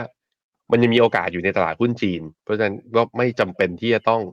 รีบขายถึงแม้ว่ามันจะย่อมาค่อนข้างเยอะนะ แต่ถามว่าน่าซื้อไหมอะมาดูที่กราฟหน้าจอผมนะฮะ เห็นเซนเมื่อวานนี้ เช้านี้เลยดีกว่า อ่า เช้านี้ เช้านี้ลบหนึ่งจุดหกเจ็ดเปอร์เซ็นตนะ หลังจากที่เมื่อวานนี้บวกดีดขึ้นมาแรงนะ บวกไปถึงสี่จุดสี่จุดแปดเปอร์เซ็นเนี่ยดูหน้าจอ ปรากฏว่าเนี่ยอ่ายังไม่ผ่านตัว downtrend channel แล้วก็ตรงนั้นมันใกล้เคียงกับเส้นค่าเฉลี่ย 200 วันด้วย เพราะนั้นแนวต้านแถวๆประมาณ 334 เนี่ย ผ่านได้ค่อยซื้อถือระยะยาวสำหรับตัว Tencent โมเมนตัมระยะสั้นดูดีมากขึ้น แต่เพียงแต่ว่าแนวต้านข้างบนมันยุบยับเลย ต้องผ่านหลายด่านจริงๆ กว่าจะยืนยันว่าเป็นขาขึ้นนะครับ ครับ จาก Tencent ไปแล้วครับ ไปดูที่หุ้นของ JD.com หน่อยนะครับหนึ่งในยักษ์ใหญ่ด้านอีคอมเมิร์ซของจีนครับปรากฏว่ายอดขายไตรมาสที่ผ่านมาเนี่ยถือว่าเติบโตขึ้นมาได้ดีกว่าคาดนะครับโตขึ้นมาประมาณ 1.7%เทียบกับไตรมาสก่อนนะครับมาอยู่ที่34,000 ล้านดอลลาร์สหรัฐฮะรายได้ที่เติบโตขึ้นมาในรอบนี้เนี่ยนักวิเคราะห์ก็ไปดูนะครับ ปรากฏว่า มาตรการหรือว่ากลยุทธ์ที่เขาใช้กันในช่วงที่ผ่านมา คือการลดแลกแจกแถมเนี่ยถือว่าเป็นมาตรการที่ทำให้ยอดขายฟื้นตัวขึ้นมาอย่างชัดเจนเลยนะครับเดดอินคัมปรับตัวขึ้นมา 33%นะครับแล้วก็ JD.com เนี่ยช่วงที่ผ่านมาก็ถือว่าเข้ามาแข่งขันนะครับในอุตสาหกรรมด้วยกลยุทธ์การลดราคา หรือว่าการทำสงครามราคา แล้วก็คู่แข่งนะครับอย่างอาลีบาบาแล้วก็ Pinduoduo เนี่ยก็ลงมาในเล่นเกมนี้ด้วยนะฮะพอมีการใช้มาตรการทางด้านราคาเนี่ยบางคนก็พ่ายแพ้ แม้ว่าจะลดราคาแล้วแต่ยอดขายไม่ฟื้นตัว แต่ปรากฏว่า JD.com เนี่ยสามารถดึงยอดขายคืนกลับขึ้นมาได้นะครับด้วยมาตรการลดราคาสินค้าออกโปรโมชั่น แล้วก็มีการนำสินค้าต่างๆเนี่ยเข้ามาขายให้มีความหลากหลายมากขึ้น หนึ่งในกลยุทธ์ที่สำคัญก็คือขายของชิ้นใหญ่ครับอย่างเช่นสมาร์ทโฟนนะครับก่อนหน้านี้ตลาดกังวลว่าเศรษฐกิจจีนที่ชะลอตัวนะครับจะสร้างผลกระทบต่อยอดขายของแพลตฟอร์มอีคอมเมิร์ซแล้วก็จากการเข้ามา crackdown นะครับหรือเข้ามากำกับดูแลควบคุมอย่างเข้มงวดของรัฐบาลจีนทำให้ในช่วงหนึ่งสองปีนี้เนี่ยธุรกิจ อีคอมเมิร์ซยักษ์ใหญ่หรือว่าธุรกิจเทคของจีน ให้ผลตอบแทนที่ไม่ค่อยดีสักเท่าไหร่นักนะครับ พอมารอบนี้ครับตลาดก็คาดหวังว่าจากความผ่อนคลายการเข้ามากระตุ้นเศรษฐกิจ แล้วก็เรื่องของทางการจีนที่เข้ามาสนับสนุนธุรกิจอีคอมเมิร์ซมากขึ้น จะทำให้ธุรกิจอีคอมเมิร์ซเหล่านี้เติบโตนะครับมีรายได้มีผลประกอบการฟื้นขึ้นมาเท่ากับก่อนช่วงที่มีโควิดระบาดนะครับอันนี้ก็ถือว่าเป็นสัญญาณที่ดีค่อยๆ ฟื้นตัวของอีคอมเมิร์ซจีนอย่าง JD.com ครับครับผมเอ่อต้องบอกว่า ถึง JD.com จะเป็น e-commerce แพลตฟอร์มคล้ายๆ กับอย่าง Alibaba ใช่ไหม แต่ว่าเขาจับกลุ่มต่างกันคือ JD เนี่ยเน้นไปที่อ่าโลจิสติกที่มีประสิทธิภาพมากๆ ตอนนี้ฐานผู้ใช้งานมาสักห้าร้อยล้านรายเอ่อ user ของเขาส่วนใหญ่ก็คือเป็นเป็นนี่แหละ เป็นผู้เป็นสินค้าปลีกค้าปลีกอุปโภคบริโภค ในขณะที่อาลีบาบาเนี่ยคือยอดขายและ volume ส่วนหนึ่งมันมาจากการค้าส่งด้วยนั้นในแง่ของประสบการณ์ในแง่ของ journey ของการใช้เนี่ยเขาบอกว่า ถ้าเป็น user ข้างในคนจีนกันเองนะมีฐานะหน่อย ชอบช้อปปิ้งออนไลน์แบบว่า คือเน้นของแบรนด์ เน้นของไม่ใช่ของก๊อปอย่างเงี้ย ก็ JD ก็จะเป็นก็เรียกว่าเป็นแพลตฟอร์มที่เป็นที่นิยมสำหรับชนชั้นกลางมากกว่านะไปดูราคาหน่อย JD.com ดีดขึ้นมานะครับ เมื่อวานนี้บวกขึ้นมา 6%เช้านี้บวกต่ออีก 3.4%นะหลังจากประกาศงบออกมา แต่จะเห็นว่าผมลากเป็น downtrend channel ไว้เนี่ยชนพอดีเลย ยังไม่ทะลุผ่าน ผ่านได้ก็น่าสนใจเหมือนกัน ดูแล้วเหมือนกับว่าจีนเข้ารอบ rebound รอบนี้เนี่ย พวกหุ้น tech เนี่ยขึ้นมาแล้วกำลังทดสอบแนวต้านสำคัญกันหลาย ๆ ตัวเลยนะพี่ปั๊บน่าสนใจทีเดียวครับ ครับไปดูราคาหน่อยครับ ปรากฏว่ายอดขายแม้ว่าของ JD.com จะเพิ่มขึ้นมานะครับ แต่ราคาหุ้นเนี่ยยังคงตามหลังคู่แข่งอย่างอาลีบาบาแล้วก็ Pinduoduo ครับเอ่อตอนนี้เนี่ย JD.com กับอาลีบาบายังติดลบอยู่แต่พินตัวตัวเนี่ยตอนนี้ราคาก็ปรับตัวบวกขึ้นมาได้ ถือว่า ค่อนข้างดีเลยทีเดียวนะครับเดี๋ยวชวนที่แบงค์ไปดูราคาหุ้นของคู่แข่งอีกสองเจ้า คืออาลีบาบากับพินตัวตัวหน่อยครับแต่มันสาเหตุมันชัดเจนไง เพราะว่า JD.com อะเป็นแพลตฟอร์มที่ไปค้าปีก พอเศรษฐกิจจีนทุกคนบอกว่ามีแนวโน้มชะลอ คนก็อาจจะมองว่า เออ JD.com จะได้รับผลกระทบมากกว่าหรือเปล่า เนี่ยมันก็เลยเป็นที่มาที่ราคา underperform นะครับอะไปดูบาบาหน่อย บาบา อ่า บาบาราคาเมื่อวานนี้บวกขึ้นไป 3.8%นะ จะเห็นว่าบาบาเนี่ย ปี 2023 ที่ผ่านมา มันเป็นแบบว่าเป็นไซด์เวย์ออกข้าง แน่นอนว่าไอ้ตรงจุดสูงสุดตรงพีคตอนเดือนมกราเนี่ยมันสูงจริง แต่หลังจากที่ลงมาทดสอบแถวๆ 81 เหรียญเนี่ย ก็ไม่ทำโลใหม่นะ ก็คือยืนอยู่ตรงนี้ ในขณะที่ JD.com เนี่ยเป็นไซด์เวย์ดาวลงมา อีกตัวหนึ่งผินตัวตัวนะ ครับ เดี๋ยวก่อนนะ PDD ครับใน NASDAQ ครับพี่แบงค์ อ๋อถูกแล้วเนี่ย PDD Holding เฮ้ย ผินตัวโตโหดกว่าเยอะเลยพี่ปับ๊บครับ กราฟดูดี เพราะว่าล่าสุดราคาวันนี้นะ เป็นจุดสูงสุดนับตั้งแต่ปีของปี 2023 และเป็นจุดสูงสุดนับตั้งแต่ย้อนกลับไปคือกรกฎาปี 2021 โอ้ ถ้าจะหาผู้ชนะในกลุ่ม e-commerce อาจจะต้องมาดูตัวนี้แหละ PDD นะครับครับอะไปดูมุมมองของตลาดกับหุ้นตัวนี้หน่อยนะครับ ปัจจุบันเนี่ยหุ้นของ JD.com นะครับนักวิเคราะห์ 41 รายคำแนะนำซื้อนะครับ9รายคำแนะนำถือ คนที่คำแนะนำซื้อเนี่ยราคาให้ไว้ 45 หยวนครับจากราคาปัจจุบัน 28 หยวนก็มี upside ประมาณ 57%นะครับอันนี้ก็เป็นความคืบหน้าครับของการประกาศงบในธุรกิจอีคอมเมิร์ซรอบนี้นะครับในช่วงต่อไปนะครับข่าวในประเทศครับเมื่อวานนี้มีนักลงทุนชื่อดังท่านหนึ่งนะครับคือออคุณฮงครับออกมาเปิดเผยว่าปีนี้เนี่ยพอร์ตก็ติดลบนะครับในหลักเป็น 10%เลยทีเดียวนะครับ คุณฮงหรือว่าคุณสราพรงามเรืองโพเนี่ยก็เป็นนักทุนที่หลาย ๆ คนรู้จักกัน ก็บอกว่าปีนี้ยังคงเราไม่ระวังด้านการลงทุนอยู่นะครับขณะที่มุมมองเศรษฐกิจไทยปีหน้าจะเป็นยังไงเนี่ยเดี๋ยวเรามาติดตามกันต่อกับมุมมองของ KKP ด้วยนะครับแต่ชวนที่แบงค์อ่านคอมเมนต์คุณผู้ชมกันก่อนครับ สวัสดีทุกคนนะครับ สวัสดี วันนี้ตัวเลขสำคัญของไทยออกตอนสี่โมงตัวเลขอะไรอะ success แล้วคอนนิจิวะสวัสดีครับคุณ success แล้วนะครับ คุณไอเก้พีดี สวัสดีครับ คุณสมชัย คุณยาดา สวัสดีครับ คุณจงกล้าวันที่คนอื่นกลัว จงหมดตัวในวันที่คนอื่นรอด เอ้ย ไม่เอาเลยแหมตั้งชื่อได้ อ่าใช้ได้เลย คุณหม่อมหลวงพากิน พากินสัน บอกว่าวันนี้ผมใส่เสื้อบอลอีกแล้ว แต่วันนี้บอลไทยเตะใช่ไทยเตะกับจีน ตอนแรกอยากไป แต่ว่า ติดภารกิจครับ วันนี้ผมไปไม่ได้นะฮะหุ้นเทสลาจะบวกต่อไหม คุณกวินวัฒน์ไปดูหุ้นเทสลากันเทสลาเหมือนจะยังนี่มี downtrend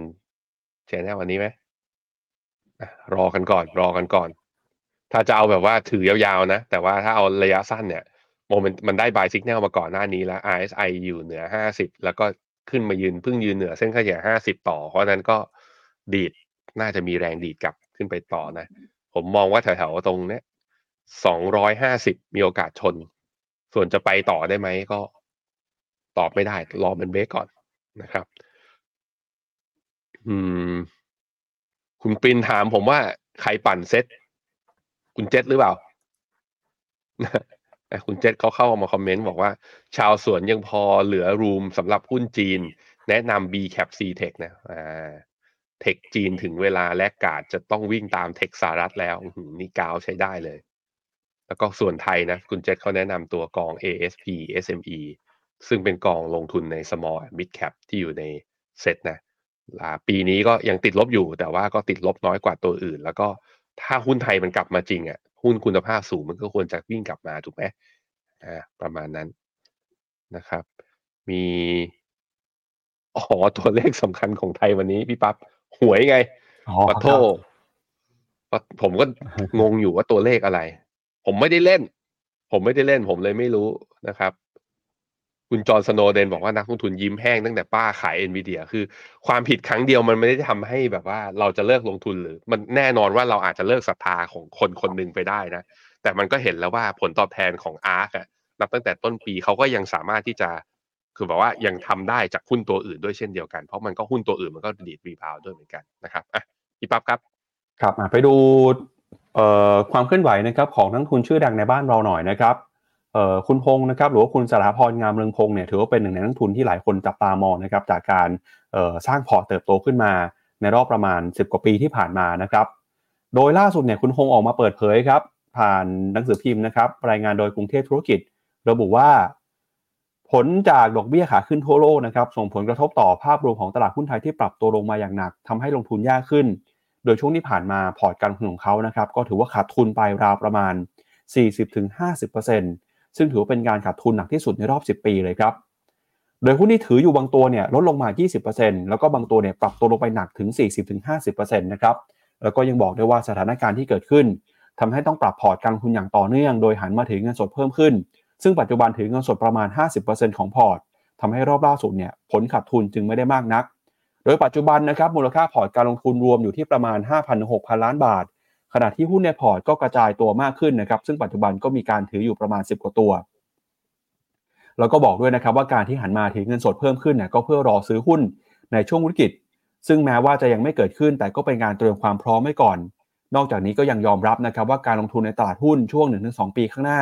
ไม่ใช่เรื่องที่ง่ายนัก ซึ่งก็แตกต่างจากหุ้นไทยในช่วง 2-3 ปีที่ผ่านมา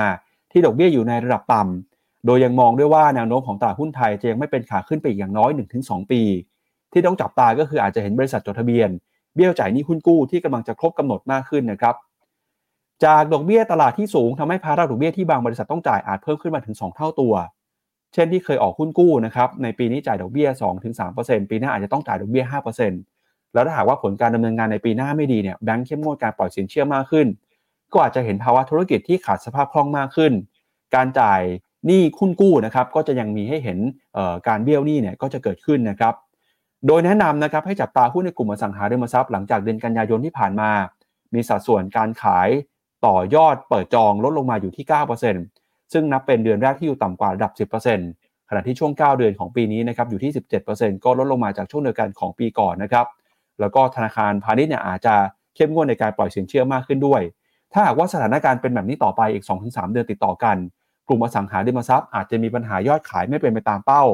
ขาดสภาพคล่องเกิดหนี้เสียนะครับ แล้วก็อาจจะเกิดการเบี้ยวจ่ายหนี้หุ้นกู้ตามมาด้วยนะครับ นอกจากนี้ก็ยังแนะนำว่านักลงทุนนะครับควรให้ความสำคัญกับธุรกิจที่มีกระแสเงินสด แล้วก็มีงบดุลเป็นหลัก เลี่ยงการลงทุนนะครับในหุ้นที่มีหนี้สูง เนื่องจากดอกเบี้ยปรับตัวขึ้นมายังคงกดดัน โดยกลยุทธ์นะครับยังคงเน้นโฟกัสที่หุ้นรายตัวมากกว่า โดยจะเลือกลงทุนในหุ้นที่แข็งที่สุดในแต่ละอุตสาหกรรม เมื่อตลาดพลิกกลับมาเป็นขาขึ้น หุ้นเหล่านี้ก็จะปรับตัวขึ้นมาก่อนนะครับอ่าแล้วก็เมื่อวานนี้เนี่ยก็ได้มีการไปแจ้งความนะครับได้พูดถึงเเรื่องของมิจฉาชีพครับที่เอาชื่อคุณฮงเนี่ยไปหลอกลวงเรื่องการลงทุนนะครับ ก็บอกว่าไม่ได้มีการเปิดเพจหรือว่าเปิดไลน์นะครับ ไม่เคยชวนใครเข้าไปลงทุน เพราะฉะนั้นเนี่ย ถ้าว่าใครนะครับ เห็นรายชื่อหรือว่าเห็นบัญชีแปลกๆ มาชักชวนไปลงทุนเนี่ยเป็นการอ้างบุคคลสำคัญอ้างนักทุนชื่อดังเนี่ยก็ขอเตือนว่าอย่าไปเชื่อนะครับ ตอนนี้มิจฉาชีพก็กำลังระบาดอยู่ในโลกของการลงทุน นอกจากจะขาดทุนจากการลงทุนด้วยแล้วเนี่ยต้องระวังเรื่องของมิจฉาชีพด้วยนะครับ อืมครับผมน่าสนใจนะเฮีย ฮียฮงยังบอกว่าหุ้นไทยอาจจะยังแบบว่าเป็นไซด์เวย์ต่อไปสักหนึ่งถึงสองปี เพราะฉะนั้นก็ต้องไปดูนะว่ากรอบบนของหุ้นไทยตอนนี้ตอนนี้มันอยู่ที่กรอบล่าง หรือว่ากรอบล่างมันยังอยู่ข้างล่างลงไปอีก อันนี้เรายังไม่รู้ เรายังไม่รู้ต้องรอตลาดในการเฉลยออกมา แต่อย่างน้อยก็อะไปดูเซตกันหน่อยบ้านเราว่าเป็นยังไงบ้างเซตบ้านเราเนี่ยบวกขึ้นมาได้ 29 จุดเมื่อวานนี้นะเป็นการบวกแรงตามตลาดภูมิภาค แต่แต่ ขอให้ทุกคนรู้ไว้ว่าเช้านี้เอเชียแดงทุกผู้แดงทุกตลาดนิกเกอีลบอยู่ 0.8 คอสปีลบ 0.4 โอ้ฮั่งเส็งลงแรงนะฮั่งเส็งกับ H-share ลบไปถึง 1.5%แล้วก็มี CSI 300 เปิดมาแล้ว ตอนบวกบวกได้ไม่แรงเท่าคนอื่น เมื่อวานเนี้ยบวกได้แค่ 0.7 ตอนลงก็ลงด้วย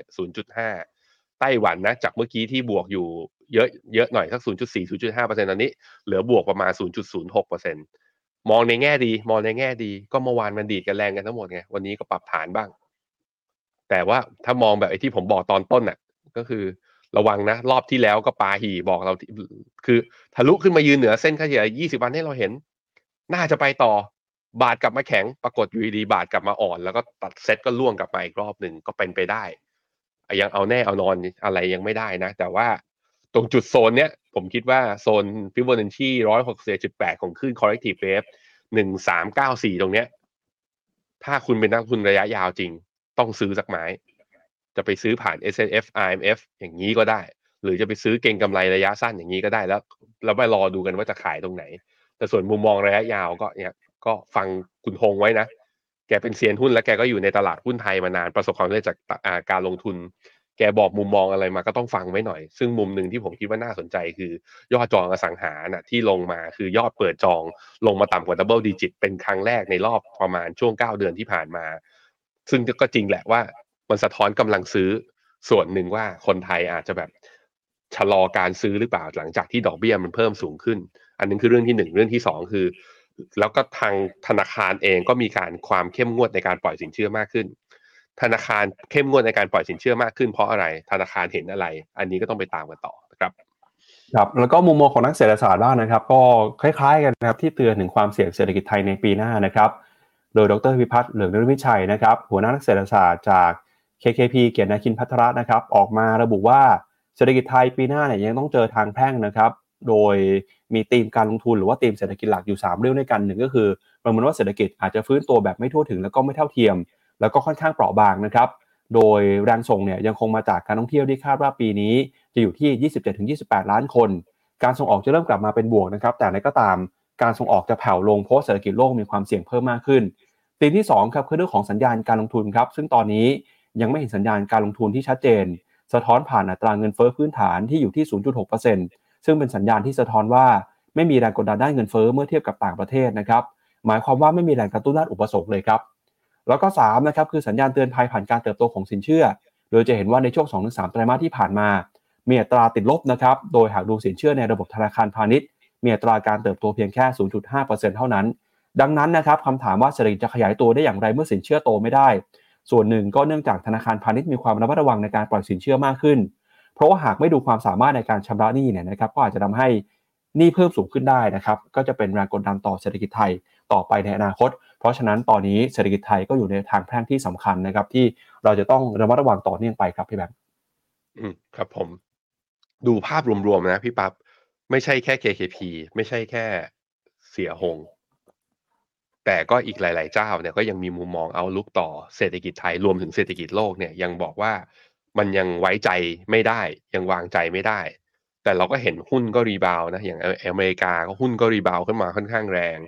เอเชียก็เริ่มมีรีบาวให้เห็น เริ่มเห็นความร่วมมือกันไปประชุมเอเปกกัน เริ่มเห็นความร่วมมือมาตรการบางอย่างในการกระตุ้นเศรษฐกิจเพิ่ม เราเห็นสัญญาณเงินเฟ้อชะลอ คือมันมีพัฒนาการในเชิงบวกอยู่ แต่ว่าในภาพรวมเนี่ยก็ยังไม่มีใครไว้ใจ แต่คุณต้องอย่าลืมอย่างนี้นะ ถ้าเมื่อไหร่ทุกคนไว้ใจว่าเป็นขาขึ้นไปแล้ว ตอนนั้นถ้าเราดูอยู่อะหลับตาตื่นขึ้นมาแล้วบอกเฮ้ยทุกคนในตลาดเห็นแง่ดีกันหมด ถ้ามองย้อนกลับไป คุณจะเห็นตลาดหุ้นที่วิ่งขึ้นมาแล้ว บางทีตลาดหุ้นวิ่งด้วยความปกคลุมด้วยความกลัวนี่แหละ ในขาแรก ๆของการขึ้น เพราะฉะนั้นมันก็กลับมาอยู่ที่ฟันเดเมนทัลครับว่าจัด asset allocation อย่างถูกต้องไหม คุณลงทุนในสินทรัพย์ที่มีคุณภาพ อยู่ในระยะยาวจริงไหม ยอดขายโตกำไรโต หลีกเลี่ยงภาวะความเสี่ยงทุกอย่างได้ไหม และมี mindset ในการลงทุนในระยะยาวได้หรือเปล่า ถ้าเมื่อนั้นราคาสมเหตุสมผลก็จำเป็นที่จะต้องทยอยลงทุนไป ซึ่งตอนนี้สำหรับผมนะ หุ้นอเมริกาใช่แหละ ยังเดินหน้าลงทุนทยอยสะสมได้ต่อ ตอนนี้ถ้าสัญญาณทางเทคนิคผมคิดว่าเวียดนามเนี่ยเริ่มน่าสนใจ ส่วนหุ้นไทยรออีกนิดนึง ขอจะแถวประมาณ 1,430 ถ้าทะลุได้เนี่ย อย่างน้อยๆ แรงดีนะหุ้นเศรษฐกิจไทยในอนาคตเป็นยังไงไม่รู้ แต่ด้วยความที่ต่างชาติขายมาสักระยะเวลาหนึ่ง เมื่อวานนี้เริ่มเห็นสัญญาณซื้อกับซื้อสุทธิกลับมาประมาณ 3,000 ล้านเนี่ยโอกาสที่จะ rebound มากกว่านี้นะจากการที่ตัวเอง underperform ก็มีอยู่เช่นเดียวกัน นั้นเรื่องของวิเคราะห์เศรษฐกิจเรื่องของ outlook ข้างหน้า มีคนวิเคราะห์มีคนตามอยู่